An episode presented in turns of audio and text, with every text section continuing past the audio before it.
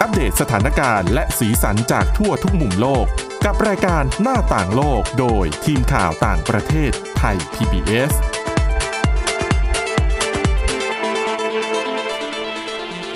สวัสดีค่ะ คุณผู้ฟังคะต้อนรับเข้าสู่รายการหน้าต่างโลกค่ะ ซึ่งรายการของเรานะคะ ก็จะนำเรื่องราวสถานการณ์ แล้วก็สีสันจากทั่วทุกมุมโลกรวมถึงบทความที่น่าสนใจนะคะ และคิดว่าน่าจะเป็นประโยชน์แก่อ่ากับคุณผู้ฟังเนี่ยมานำเสนอนะคะ ผ่านรายการหน้าต่างโลกนะคะ ซึ่งผู้ดำเนินรายการก็จะเป็นทีมข่าวต่างประเทศของไทย PBS นี่แหละค่ะ และวันนี้นะคะ พบกับดิฉันสาวรักษ์จากวิวัฒนาคุณแล้วก็คุณวินิษฐาจิตกรีค่ะ สวัสดีค่ะ ค่ะเอาละค่ะ เรื่องราวของวันนี้นะคะ ประเด็นที่เราจะนำเสนอก็คือเรื่องราวเกี่ยวกับการพัฒนาเมือง พัฒนา ใช่ ประเทศ ปัญหาที่เมืองหลวงในหลาย ๆ ประเทศเจอมีอะไรบ้างนะคะ แล้วก็สำหรับวันนี้ค่ะ คุณวินิษฐา มีเรื่องราวปัญหาของกรุงจาการ์ตามานำเสนอ ใช่ น พาไปที่เพื่อนบ้านอาเซียนของเราเลย คือกรุงจาการ์ตาของอินโดนีเซีย ค่ะ อ่ะพูดถึงกรุงเทพของเราก่อน เราก็รู้ว่า เรามีปากน้ำมีส่วนที่เป็น เรียกว่าอะไรอย่างบางขุนเทียนเงี้ย อ่า ก็เป็น ค่ะ ป่าชายเลน ใกล้กับแม่น้ำมีหมู่บ้านขุนสมุทรจีนที่เมื่อสิบปีที่แล้วกับเมื่อทุกวันนี้ระดับน้ำทะเลก็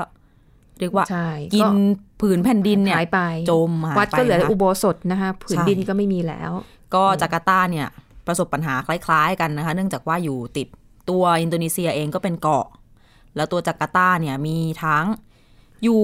ริมทะเลด้วย ใน ค่ะ เมืองก็มีแม่น้ำหลายสายเขาจึงบอกว่าจาการ์ตาเนี่ยเป็นเมืองที่สุดตัวเร็วที่สุดในโลกเนี่ยนะคะ ม ตอนนี้มีผู้อาศัยอยู่ประมาณ 10 ล้านคนก็พอๆกับกรุงเทพของเรา เป็นเมืองที่กำลังซุดตัวเร็วที่สุดในโลกแห่งหนึ่งค่ะ แล้วก็ผู้เชี่ยวชาญบอกว่าถ้าไม่มีการจัดการแก้ไขอย่างเร่งด่วนเนี่ย เชื่อว่าบางส่วนของเมืองอาจจะต้องจมอยู่ใต้น้ำภายในปี 2050 ก็อีกประมาณ 31 ปี ค่ะ ค่ะอืมนี่สาเหตุอย่างที่บอกไปทำไมถึงสุดตัวเร็วที่สุดในโลกนะคะจาการ์ตา ตั้งอยู่ติดกับทะเลชวาค่ะ มีแม่น้ำไหลผ่านเมือง 13 สาย อืม ดังนั้นจึงไม่แปลกใจว่าทำไมจาการ์ตาจึงมีเหตุน้ำท่วมบ่อย แล้วก็ อืมค่ะ แน่นอนว่านอกจากน้ำท่วมที่เกิดขึ้นเพราะฝนตกหนักน้ำขังอะไรต่างๆ นานา แล้วก็ขยะที่ขังเต็มแม่น้ำเนี่ย ต่อไปเมืองแห่งนี้ที่เป็นเมืองใหญ่มากเนี่ย อือฮึ กำลังจะสุดตัวหายไปเลยนะคะ ค่ะ ผู้เชี่ยวชาญด้านการสุดตัวของกรุงจาการ์ตาศึกษามา 20 ปี เขาบอกว่า นี่ไม่ใช่เรื่องล้อเล่นแล้ว อีกหน่อย 95%ของกรุงจาการ์ตาจะจมหายไปภายในอีก 30 ปีข้างหน้า อืม แล้วก็ย้อนไปเมื่อ 10 ปีที่ผ่านมาทางตอนเหนือของจาการ์ตาสุดตัวลงไปแล้ว 2.5 เมตร 2 เมตรครึ่ง เยอะเหมือนกันนะ ใช่ อันนี้ 10 ปีที่ผ่านมา ค่ะ และตอนนี้บางส่วนบางพื้นที่ยังสุดต่อเนื่อง ปีละ 25 เซนติเมตร อืม ค่ะ ถ้าเทียบกับเมืองชายฝั่งอื่น ๆ ในโลกเนี่ยนะคะ มันมากกว่าถึง 2 เท่าตัว อืม โดยเฉลี่ยก็คือ เท่ากับว่าแต่ละส่วนหลาย ๆ ส่วนของจาการ์ตาเนี่ยซุดตัวลงประมาณ1เซนติเมตรถึง 15เซนติเมตรต่อปี อืม บางส่วนมากบางส่วนน้อยเฉลี่ยกันไป เกือบครึ่งเมืองตอนเนี้ยอยู่ในตัดระดับต่ำกว่าระดับน้ำทะเล ค่ะ แปลว่าอะไรแปลว่าก็เสี่ยงต่อน้ำท่วมมากเนี่ยนะคะ ค่ะ เนี่ยส่วนใหญ่อาคารต่างๆ หลายแห่งและที่เขา อืม ประสบปัญหาคือ ถ้าลองไป Google หาภาพดูจะเห็นว่า จะมีถ้าเป็นเรื่องนี้นะคะจะมีภาพอาคารซุดโดนน้ำกัดเซาะฐานอาคารต่างๆ นานา อืม ค่ะ แล้วก็เนี่ยคือเป็นสาเหตุหนึ่งที่ประมาณช่วงปลายเดือนเมษายนที่ผ่านมามีข่าวออกมาว่า อินโดนีเซีย จะย้ายเมืองหลวง ก็ควรจะ ใช่ ย้ายอะเนาะฟังจากเหตุผล ทั้งเรื่องปัญหาดินซุดด้วย แล้วก็เรื่องความแออัด แล้วก็เรื่องที่ ค่ะ สำคัญคือ รถติดมาก ใช่ ๆนะคะ ด้วยประชากรที่ ค่ะ มีจำนวนมากแล้วก็ ค่ะ จริง ๆ เราเคยไปกันก็จะรู้สึกว่ามันเป็นโมเดลกรุงเทพมา อ่ะ กๆ ดิฉันยังไม่เคยไป อันนี้ อ๋อ ดิ คุณ ฉัน สวรักษ์ ยังไม่เคย ยังไม่ ไม่เค เค ย ย ไม่เคยไปจาการ์ตา แต่ว่าได้ยินกิตติศัพท์ของทุกคนที่คือเดินทางไปที่นั่น ค่ะ โดยเฉพาะยิ่งทำข่าวเนี่ยนะคะ คือวาง ใช่ แผนอะไรไม่ได้เลย เพราะว่า ดิฉันเป็นหนึ่งใน การเดินทางนี่มันแบบสัมภาษณ์คนนั้นแล้วจะไปต่อคนนี้แล้วจะไป ไม่ได้ รายงานตรงนี้ ค่ะ ไม่ได้ คือ นะคะ กรุงเทพยังพอไหวเรายัง ค่ะ รู้ว่าอะไรเป็นยังไง ไอ้เรายังมี MRT นะยังมี ใช่ รถไฟฟ้าเอ่อรถไฟฟ้าบนดินใต้ดินมีวินมอเตอร์ไซค์ที่แบบเอาฉุกเฉินจริง ๆ ก็ยังมีทางเลือกอะ ความที่เราคุ้นแหละเราเลยวางแผนได้ ค่ะ แต่จากประสบการณ์ที่ไปจาการ์ตาของอินโดนีเซีย แล้วก็กรุงมะนิลาของฟิลิปปินส์ ค่ะ เป็นอะไรที่วางแผนทำข่าวแล้วกำลังจะเนี่ยอีก เสร็จตรงนี้ละอีกสองชั่วโมงดิฉันจะไปเจอคนนี้ไปสัมภาษณ์ ไปไม่ทัน ด้ลม กำลังเดินทางอยู่แล้วก็ต้องโทรไปขอโทษค่ะไม่ไปไม่ทันแล้วขอขอยกเลิกไปก่อนนะ เดี๋ยว อ่า ตกเครื่องกลับกรุง ค่ะ เทพไม่ทันอะไรอย่างเงี้ย อืม คือเป็นสิ่งที่เกิดขึ้นด้วยสาเหตุต่างๆ นานาที่เราว่ากันมา แล้วก็เนี่ยปัจจัยต่างๆ เหล่านี้ทำให้ทางกระทรวงการวางแผนของอินโดนีเซีย ค่ะ บอกว่าประธานาธิบดีโจโควิโดโด ตัดสินใจว่าจะย้ายเมืองหลวงออกจากกรุงจาการ์ตาดอกเนี่ยก็อย่างที่บอกไปสาเหตุก็คือ จมกำลังจมน้ำในอัตราเร็วที่สุดในโลก ค่ะ มีคนอาศัยอยู่มากกว่า 10 ล้านคนนะคะ แต่ว่าเขายังไม่ได้กำหนดที่ตั้งเมืองหลวงแห่งใหม่อย่างชัดเจน โอ้ มี โหต้องไม่ต้องรีบคุณวินิษฐาดูเมืองไทยสิคะ เราคิดแผนนี้กันมากี่ปี เอาเอาเป็นว่าบางคนที่มาทำงานที่ไทย PBS ยังไม่เกิดเลยนะคะ กับไอ้แกแผนย้ายเมืองหลวงของคิด ประ คิด เท เอา ศ ไว้ ไทย ใช่ไหมคะ ใช่ดังนั้นจาการ์ตาไม่ต้องรีบเดี๋ยวเราเสียหน้า จริง ๆเขา คิดทีหลังเสร็จก่อนได้ไม่ เดี๋ยว ได้ จะเขินกันไหมแต่เขามีแนวโน้มแล้ว ค่ะ เขาบอกว่าอาจจะเป็นเมืองที่ชื่อว่าปาลังการายา เ อยู่ในจังหวัดกาลิมันตันกลาง ค่ะ นะคะโดนเกาะบอร์เนียวก็ห่างไปทางตะวันออกเฉียงเหนือของจาการ์ตาหลายร้อยกิโลเมตร แต่ว่า อืม เขาก็คล้ายๆ เราก็มีแนวคิดเรื่อง ค่ะ ย้ายเมืองหลวงมาแล้วหลายต่อหลายครั้งนะคะผล ยัง การ ไม่เ สำรวจ ที่ ก็ จะเออก็อยู่เป็นเพื่อนเราไง แต่ก็ ไม่เหมือนมาเลเซียมาเลเซียเนี่ยเขาทำเสร็จไปนานแล้ว สั่ง มี ปุ๊บ คิด เมือง ปั๊บ ปุตราจายา ค่ะ เป็นเมืองราชการ ก็ ก็ คือ เมืองก็จะแบบดิฉันน่ะเคยไป ค่ะ มันก็จะแบบดูหวงเหวงหน่อยเพราะว่าเป็นเมืองข้าราชการจริง ๆ มีแต่ตึกสำนักงาน ก็คือเหมือนเป็นศูนย์ราชการ ใช่ แต่ว่าบางทีไอไอศูนย์อ่ะสถานที่ในเมืองปุตตาจายาบางทีเสาร์อาที่เขามีงาน มีแฟร์มีอีเวนต์อะไรอย่างเงี้ย ม เขาก็ไปจัดที่นั่น คนมันก็จะแบบก็พอคึกคักแหละก็พอ ก็เรียกคนไปได้ ใช่ แต่แบบห้างใหญ่ ๆ ก็ยังอยู่กุลาลัมเปอร์ ใช่ ยังไม่ตามไป อ่าค่ะ ค่ะ อ่ะ พูดถึงจาการ์ตาจมเร็วที่สุดในโลกแล้วก็ ค่ะ ยังมีเรื่องว่า อ่ะ ระดับน้ำทะเลในโลกของเราเนี่ย อืม มันก็จากภาวะโลกร้อนอุณหภูมิโลกเพิ่มสูง ค่ะ ขึ้นเรื่อยๆ ที่เขารณรงค์กันว่าให้เราเนี่ยช่วย ลดการปล่อยมลพิษบ้างล่ะ ลดการ อืม ปล่อยคาร์บอนบ้าง แล้วสิ่ง เพราะ เอ่อรักษาสิ่งแวดล้อมบ้างล่ะอะไรอย่าง ใช่ นี้ เพราะว่าอุณหภูมิของโลกโดยรวมที่เพิ่มขึ้นเนี่ย มันทำให้น้ำแข็งขั้วโลกละลายเร็วขึ้น ค่ะ และเมื่อน้ำแข็งละลายมากขึ้น มันก็จะทำให้ระดับน้ำทะเลทั่วโลกเพิ่มสูงขึ้น อืม สอดคล้องกับเรื่องจาการ์ตาเลยอันนี้ล่าสุด นักวิทยาศาสตร์ออกมาบอกว่า จากเดิมที่เราเคยคาดกันไว้ว่า ค่ะ อีกประมาณ เดี๋ยวนะคะ 81 ปี อืม ปี 2,100 คศ 2,100 ก็เท่ากับปี 2,643 ค่ะ 8 ประมาณ 80 ปีจากวันนี้ อืม ก็ระดับน้ำทั่วโลกเดิมนะคะ เดิมเขาคาดกันไว้ว่า น้ำน้ำทะเลจะเพิ่มสูงขึ้นประมาณ 52 เซน ค่ะ ถึง 98 เซนติเมตร แต่เอาเข้าจริง ๆ แล้วเพิ่งจะมีการศึกษาวิจัยใหม่ มันหนักกว่านั้น มันหนักกว่านั้นมาก ค่ะ จากผลการวิจัย อันนี้เขาคาดการณ์โดยที่บอกว่าเงื่อนไขก็คือ ถ้าสมมติเรายังอยู่กันต่อไปแบบนี้โดยไม่รักษาสิ่งแวดล้อมเลย ยังไม่ลดการปล่อยก๊าซพิษ ยังไม่ลดอะไรต่างๆทำให้โลกเนี่ยอุณหภูมิเพิ่มขึ้นอย่างต่อเนื่อง ค่ะ เหมือนในสภาวะทุกวันนี้ อ่าฮะ ดังนั้นภายในปี 2643 ค่ะ คาดว่าระดับน้ำทะเลจะเพิ่มสูงขึ้น ระหว่าง 62เซนติเมตรหรือ ค่ะ สูงสุด 238เซนติเมตร อืม ค่ะ สองเมตร เกือบสองเมตรสี่สิบเซนติเมตรค่ะ คุณผู้ฟัง ค่ะ มันสูงเกินช่วงตัวคนไปเยอะเหมือนกันนะคะ อืม ดังนั้นผลที่เกิดขึ้นก็คือเมืองบางเมืองบนโลกเนี่ย เท่ากับว่าเตรียมจมน้ำได้เลย อืม ค่ะ อันนี้จะเกิดขึ้นเพราะว่าทานน้ำแข็งเนี่ยค่ะ ที่กรีนแลนด์กับแอนตาร์กติกาจะละลายเร็วเร็วกว่าที่เราคาดกันไว้ ค่ะ แล้วก็ที่เป็นแบบนี้เพราะว่าเขาคาดว่าถ้าไม่มีการรักษาเรื่องของมลภาวะและภาวะโลกร้อนยังดำเนินต่อไป ใน ค่ะ อีก 80 กว่าปีข้างหน้าเนี่ยค่ะ อุณหภูมิของโลกจะเพิ่มขึ้นประมาณ 5 องศาเซลเซียส อย่างทุกวันนี้ที่เราบ่นว่าร้อนกันเนี่ย อือหือ พักกลางวันออกไปกินข้าวโหูร้อนมากทั้งแดดทั้งอากาศประมาณ 37 38 40 องศา ค่ะ เนี่ยค่ะ อีก 80 ปีมันจะร้อนขึ้นถึง 5 องศา อืม แล้วนอกจากที่เราจะร้อนทรมานกันแล้ว ก็น้ำทะเลก็เตรียมจะท่วมด้วยนะคะ อืม หลาย ๆ เมือง ค่ะ และที่สำคัญที่น่าเป็นห่วงยิ่งไปกว่าการ เรียกว่าอะไรอะ่ะ การสูญเสียผืน ค่ะ ดิน เพราะว่าน้ำทะเลขึ้นมาท่วมเนี่ย อืม เขาบอกว่าพื้นที่ที่น้ำทะเลจะท่วม อืม นอกจากจะเป็นเมืองหลวงต่างๆ อ่ะอย่างเมืองที่เสี่ยงแน่นอนก็จาการ์ตาไม่น่าพ้นจาการ์ตากรุงเทพต่างๆลอนดอน ค่ะ ที่อยู่บนเกาะอังกฤษเนี่ยก็เสี่ยงเหมือนกัน อืม นอกจากเมืองใหญ่ ๆ แล้วที่เดือดร้อนเนี่ยก็น่าจะมี พื้นที่การเกษตรทั้งหลาย ค่ะ อย่างเช่น สามเหลี่ยมปากแม่น้ำนาย อืม หรือว่าปากแม่น้ำหลาย ๆ แห่งที่เป็นพื้นที่ลุ่มและเป็นพื้นที่การเกษตร ค่ะ ผลิตพืชพันธุ์ธัญญาหารสำหรับเลี้ยงมนุษย์เนี่ย อ่า ไอ้ตรงเนี้ยที่เคยเป็นที่ปลูกข้าวปลูกอะไรต่าง ๆ อ่ะ ก็จะปลูกไม่ได้แล้วถ้าหากว่า ก็จะโด น้ำทะเลมันหนุนขึ้นมา ใช่ค่ะ ใช่ไหม ก็ คะ จะ อืม กลายเป็นปัญหา สู เรื่ ญ อง เสียพื้นที่เพาะปลูก ถูกต้อง ใช่ไหม เป็นปัญหา เออ เรื่องอาหารของ ค่ะ มนุษย์ต่อไปนอกจากจะเรื่องไม่มีที่อยู่แล้วเนี่ยนะคะ ค่ะ เขาประเมินกันว่าถ้าปล่อยให้น้ำท่วมในระดับที่คาดการไว้เนี่ย อืม ระหว่าง 60 กว่าถึง 200 กว่า ค่ะ เซนติเมตร โลกจะสูญเสียพื้นดินนะคะ เป็น อืม เนื้อที่ 1 7 9 0 0 0 0 ตารางกิโลเมตร ขนาดเท่ากับประเทศลิเบีย อืมฮึ เท่า ค่ะ กับหนึ่งประเทศเลย เอ่อเอาจริงๆไอ้ปัญหาเกี่ยวกับน้ำท่วมโลกเนี่ยเราก็ได้ยินกันมาพักหนึ่งแล้วนะคะ ค่ะ จริงๆ โดยส่วนตัวดิฉันแล้วเนี่ยมันดิฉันเนี่ยคิดว่ามันเป็นภัยธรรมชาติที่ยากที่จะหลีกเลี่ยง อ่ะ หรือยากที่จะป้องกัน ค่ะ อ่าเคยไปทำข่าวนะคะหมู่บ้านขุนสมุทรจีนที่อ่าสมุทรปราการใช่ไหม ใช่ ที่ว่ามันมีปัญหาน้ำทะเลกัดเซ้อชายฝั่ง จนพื้นที่มันหายไปและที่เด่นที่สุดก็คือวัด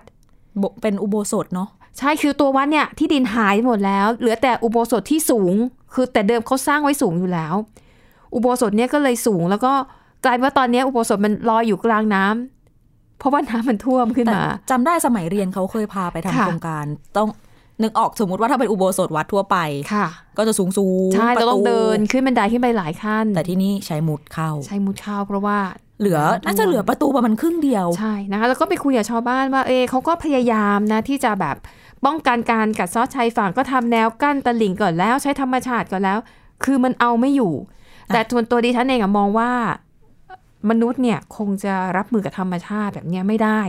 แต่ในทางกลับกันนะแทนที่เราจะไปต่อสู้เราน่าจะหาวิธี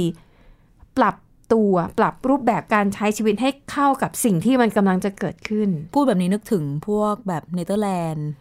ที่สร้างบ้านลอยน้ำ ใช่ แล้วถ้าจำกันได้ที่เป็นข่าวดังมากที่จังหวัดภูเก็ตอ่าที่เรียกว่า sea steading ที่มีคนจู่ๆก็ไปสร้างที่อยู่กลางทะเลในภูเก็ต อ๋อค่ะ แล้วตำรวจไปจับนะคะอ่ะแต่ว่าอันนี้เป็นประเด็นที่น่าสนใจเดี๋ยว ตอนนี้พักกันแป๊บหนึ่งเดี๋ยว พักสักครู่เดี๋ยวกลับมาคุยเรื่องนี้กันต่อค่ะ ค่ะ หน้าต่างโลกโดยทีมข่าวต่างประเทศไทย PBS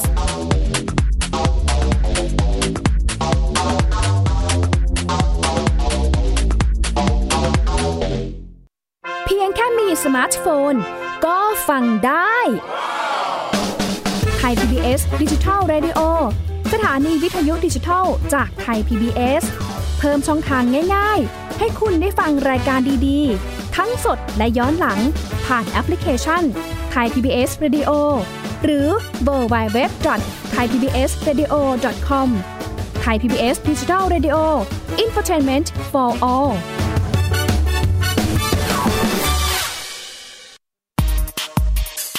เพราะวิทยาศาสตร์อยู่รอบตัวเรา มีเรื่องราวให้ค้นหาอีกมากมาย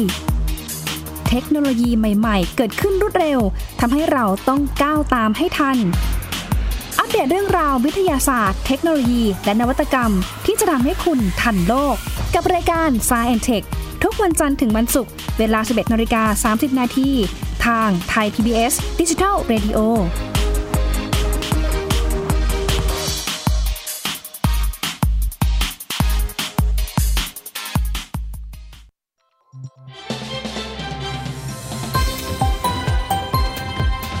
คุณกำลังรับฟังไทย PBS ดิจิทัล Radio วิทยุข่าวสารสาระ เพื่อสาธารณะและสังคม หน้าต่างโลกโดยทีมข่าวต่างประเทศไทย PBS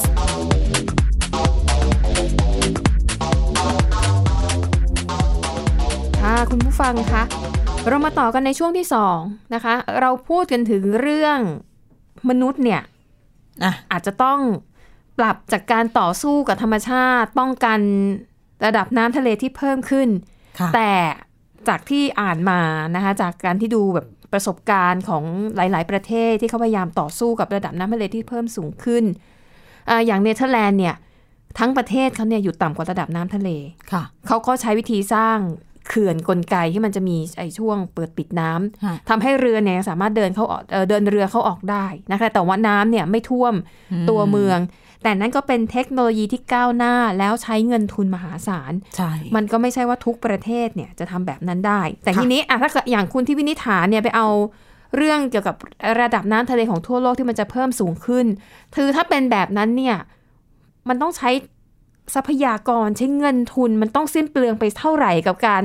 ป้องกันน้ำท่วมประเทศตัวเอง หรือไม่ก็การย้ายเมืองหลวงก็ต้องใช้เงินเยอะเช่นกัน ใช่ เพราะนึกดูอย่างแบบนิวยอร์กที่เป็นแบบโอ้โหมหานคร ค่ะ เลิศหรูที่สุดนั่นก็อยู่ใกล้ๆน้ำนะคะ ใกล้มหาสมุทรแอตแลนติกไม่น่าจะพ้นเช่นกัน แล้วถามว่าแน่ใจได้อย่างไรว่าย้ายเมืองหลวงแล้ว หรือว่าต่อให้สร้างขึ้นไปสูงแค่ไหน คุณจะรอดจากน้ำท่วมโลก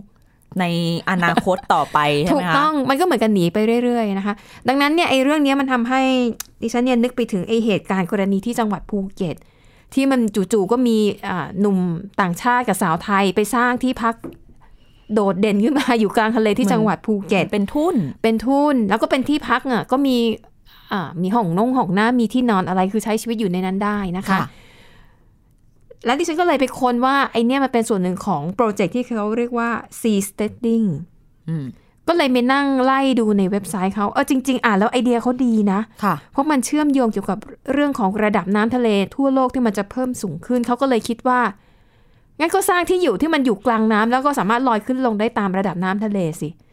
ก็ไม่ต้องไปกังวลว่า เดี๋ยวบ้านบ้านจะถูกน้ำท่ว ก็ ม ไม่ต้องมาหนีละ ใช่เราก็สร้างที่พักที่มันปรับตัวตามระดับน้ำทะเลไปเลย ที่นี่มันก็ อืม จบ ใช่ไหมคะ แล้วเขาไปอ่านไอเดียของเขา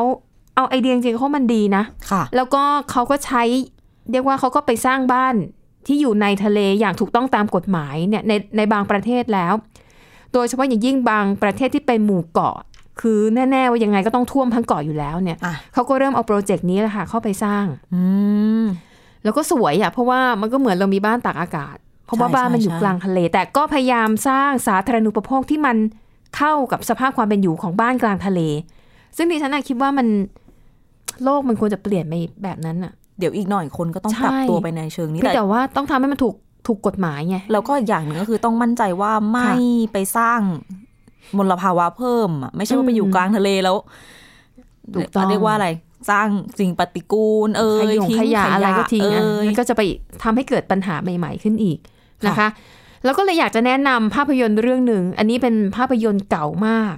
นะคะ ชื่อเรื่อง Water World นะคะ มันเป็นเรื่องของเป็นภาพยนตร์แบบแนวแฟนตาซี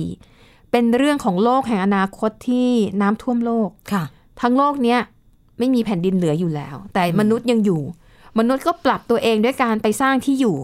ที่มันลอยน้ำได้ ค่ะ บางคนก็เอาเป็นเรือใหญ่ ๆ มาต่อกันบ้าง บางคนก็ทำเป็นแพแต่ว่าเป็นแพขนาดใหญ่ที่เรียกว่าเป็นชุมชนและอยู่ร่วมกัน ค่ะ บางคนก็รักอิสระก็ทำเป็นแพของตัวเอง แล้วก็ล่องไปเรื่อย ไปเจอชุมชนที่ไหน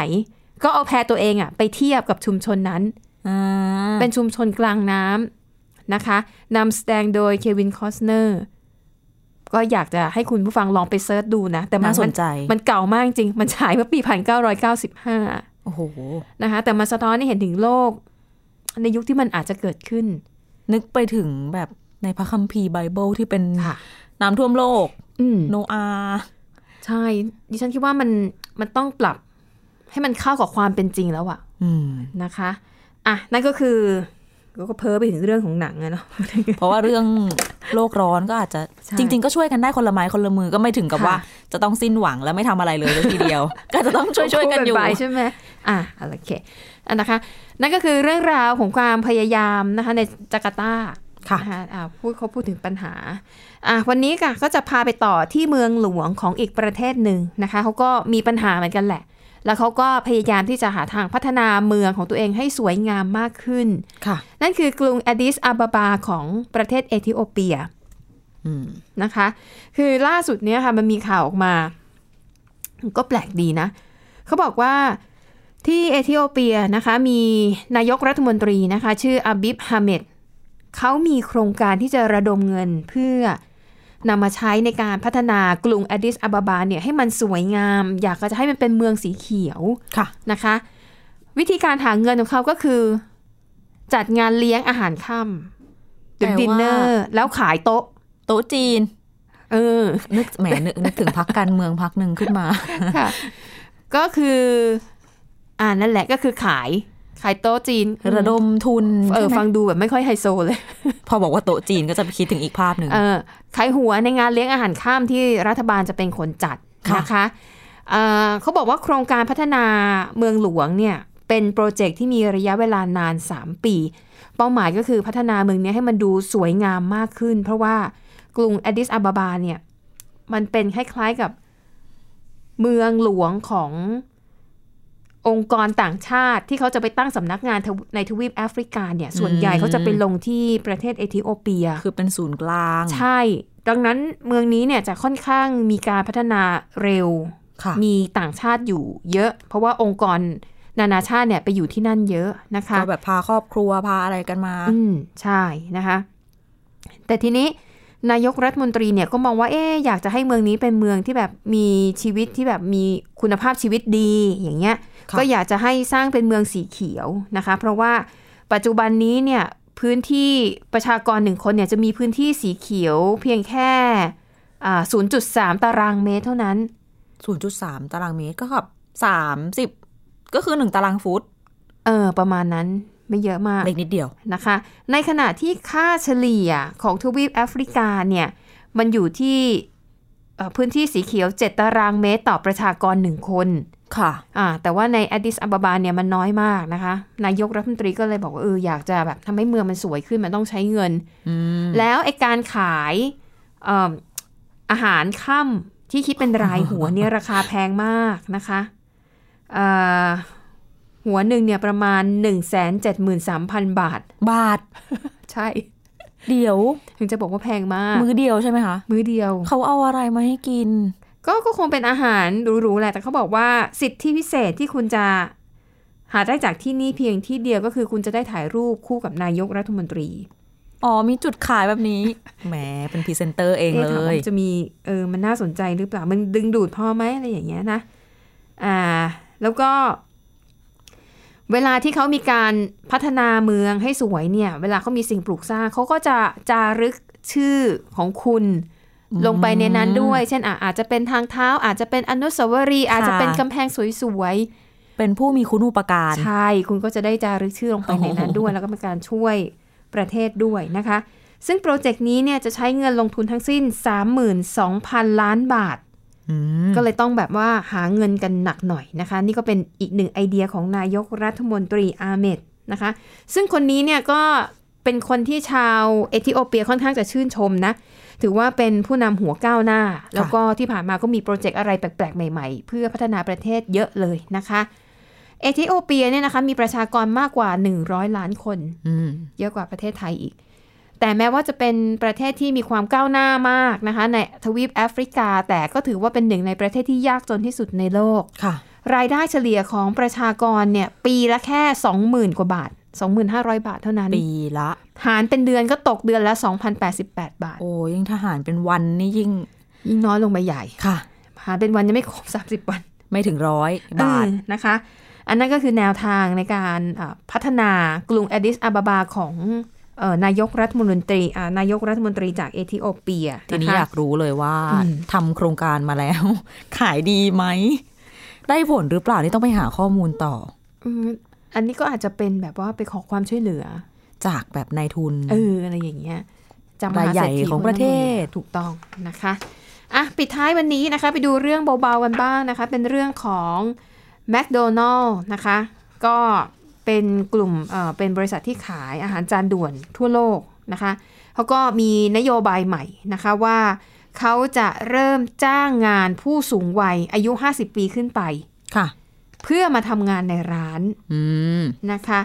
ซึ่งทางแม d โดนัล s เนี่ยก็ดูเหมือนว่าจะเริ่มต้นที่ประเทศสหรัฐอเมริกาก่อน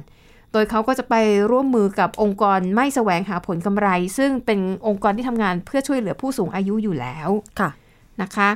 ก็เป้ากลุ่มเป้าหมายค่ะ เป็นผู้สูงวัยอายุ 55 ปีขึ้นไปที่ว่างงานหรือมีไรายได้น้อยนะคะ